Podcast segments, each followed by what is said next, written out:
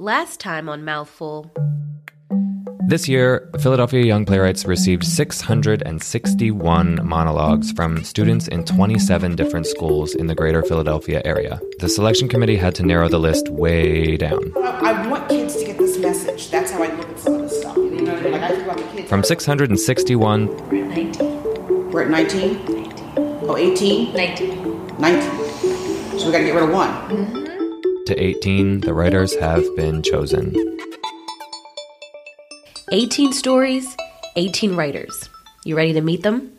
Buckle up. Hi, I'm Mira Ghosh. My name is Isabella Ray. My name is Aloya Abobi. I'm Aiden McLaughlin. My name is Keisha. I'm Aubrey Rousseau. Callie Hall. Damir Bird. Jessica Wang. Isabel Mehta. Bree Smith. Elizabeth Galpin. Sarah Jones. Nick Piron. I'm Katie. I'm in eighth grade. Ninth grade. 10th grade. 11th grade. 12th I grade. am a senior. And the title of my monologue is. The title of my monologue is. Title of my monologue is In My Coming Dreams. Friends Reflection of being Biracial. A piece of advice. And my monologue is called What I Will Tell You. Did you get all that? Phew. We should call this episode Earful. okay. Okay, we're back. I'm Trinae Nuri, the host. And I'm Mitchell Bloom, the producer and editor. When we last left our writers, they were all together, working on their monologues with a team of actors, directors, and dramaturgs. Um, talk to me about today. Like, how's, how's it been? Well, at first I was really nervous. Like you could still say I'm a bit nervous, but like it was it was really neat. It was really like just getting to hear. all the- Today has been really fun. They're teaching me how to revise my monologue and make it much better. And I love hearing it out loud. Um, for one, going through this whole process has been awesome. Just to be able to have people read it and have people, you know, tell me what they think. What kind of reactions do they have? What about the piece actually? I didn't expect uh, like people to relate. I thought it would just be like, oh, that's cool or whatever.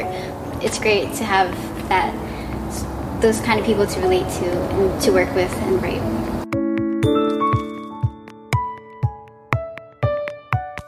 I've never like had any of my writing like displayed like this in front of people. It's like scary but exciting at the same time. I don't know. It's like um, it's like conflicting on how to feel about it. I look forward to meeting the writers every season more than anything else. Me too. They always make me laugh, and I always learn something new. What inspired you to write your monologue? I wanted Wawa.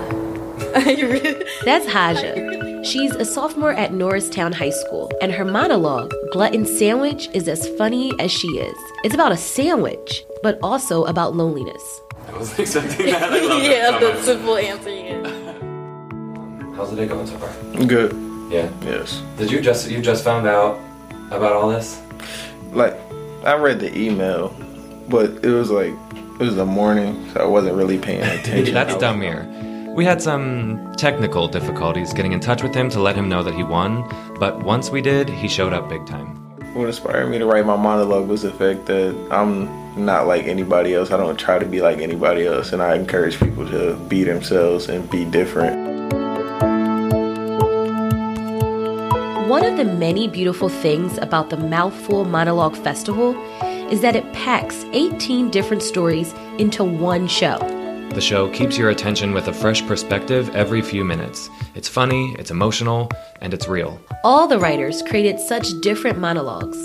There's a monologue with a party balloon that was let go and is floating through the air. He's really bitter about it, and he's just kind of dealing with the acceptance of that he's gonna pop. There's even one about a disgruntled magician who wants to become friends with David Copperfield by gently kidnapping him. Clive, 43, is a children's birthday party magician, and he wants blank. And for some reason, when I heard the word magician, David Copperfield popped into my mind. There's also a monologue about catcalling told from the perspective of an alien. If you're coming into a new like civilization, then there's there's really space to learn something. So for him to like make these discoveries enables like people to kind of like, oh wow, that like make realizations about their own life. There are some monologues that take on pretty heavy topics. In What You've Done by Aubrey Rousseau, the victim of a drunk driving accident visits the woman who killed her. I remember like a poem that we read, read in seventh grade about drunk driving and how this girl died because of somebody else who was driving drunk, and I thought that would be a good place to start. In Dear Black People by Aloya Abobi, the character confronts her peers about their use of the N word. There's a lot of language that's used, such as the N word, which really impacts me in a way, being that, like, a lot of my roots are deeply embedded in West Africa, which is where a lot of, you know, slave trade took place. I, I kind of want my audience to, you know, feel it, and when they might say this word, whether it's with the hard R or not, they like have a sense of reflection. One of the monologues this year is about a school shooting.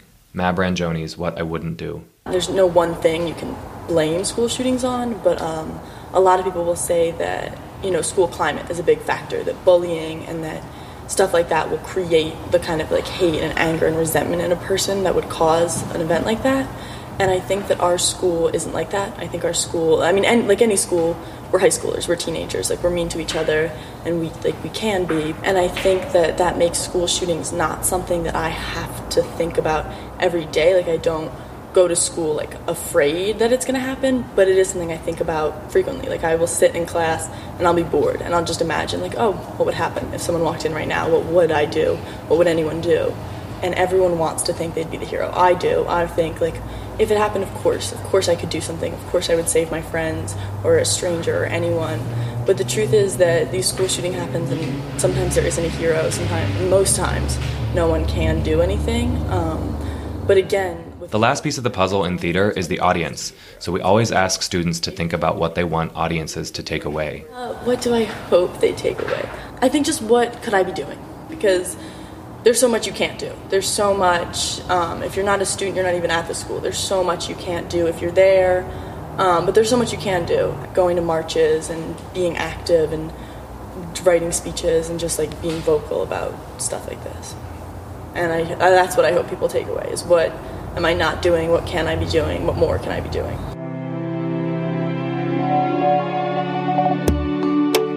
I hope audiences take away from my monologue that it's very possible to, and in fact, very healthy to have um, negative friendship experiences and then be able to take a step back, reflect on them, and learn from them in a positive way, and learn how to treat other people with kindness and h- how to love other people based on all of the ways that you have been mistreated.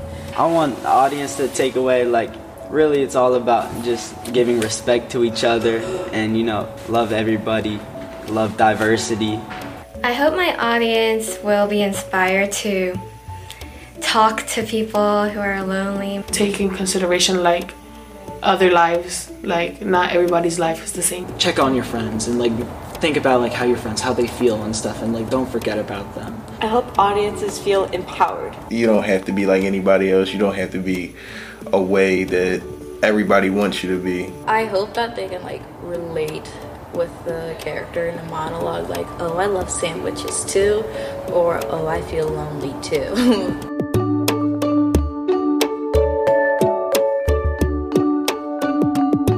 Thanks for sticking with us through this whole process. Now you can kind of understand how the Philadelphia Young Playwrights operates its annual Mouthful Monologue Festival. Now, for the podcast, we're going to take a deeper look at 10 of this year's monologues as part of season three. We'll talk with the writers a little bit more about their monologues, and then we're going to go into the community to broaden the conversation. You know, the mouthful way, what you know and love. But in the meantime, Have you ever written a monologue before? I haven't. And you're excited? I'm so excited. I can't wait for people to see it. I hope they take away something from it.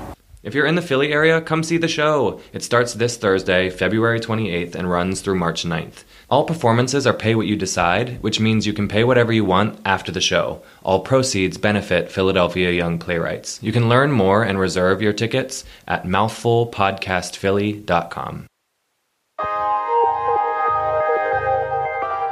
Mouthful is produced by Lisa Nelson Haynes, Trinae Ree, and Mitchell Bloom, that's me, for Philadelphia Young Playwrights. PYP is an arts education nonprofit that taps the potential of youth and inspires learning through playwriting.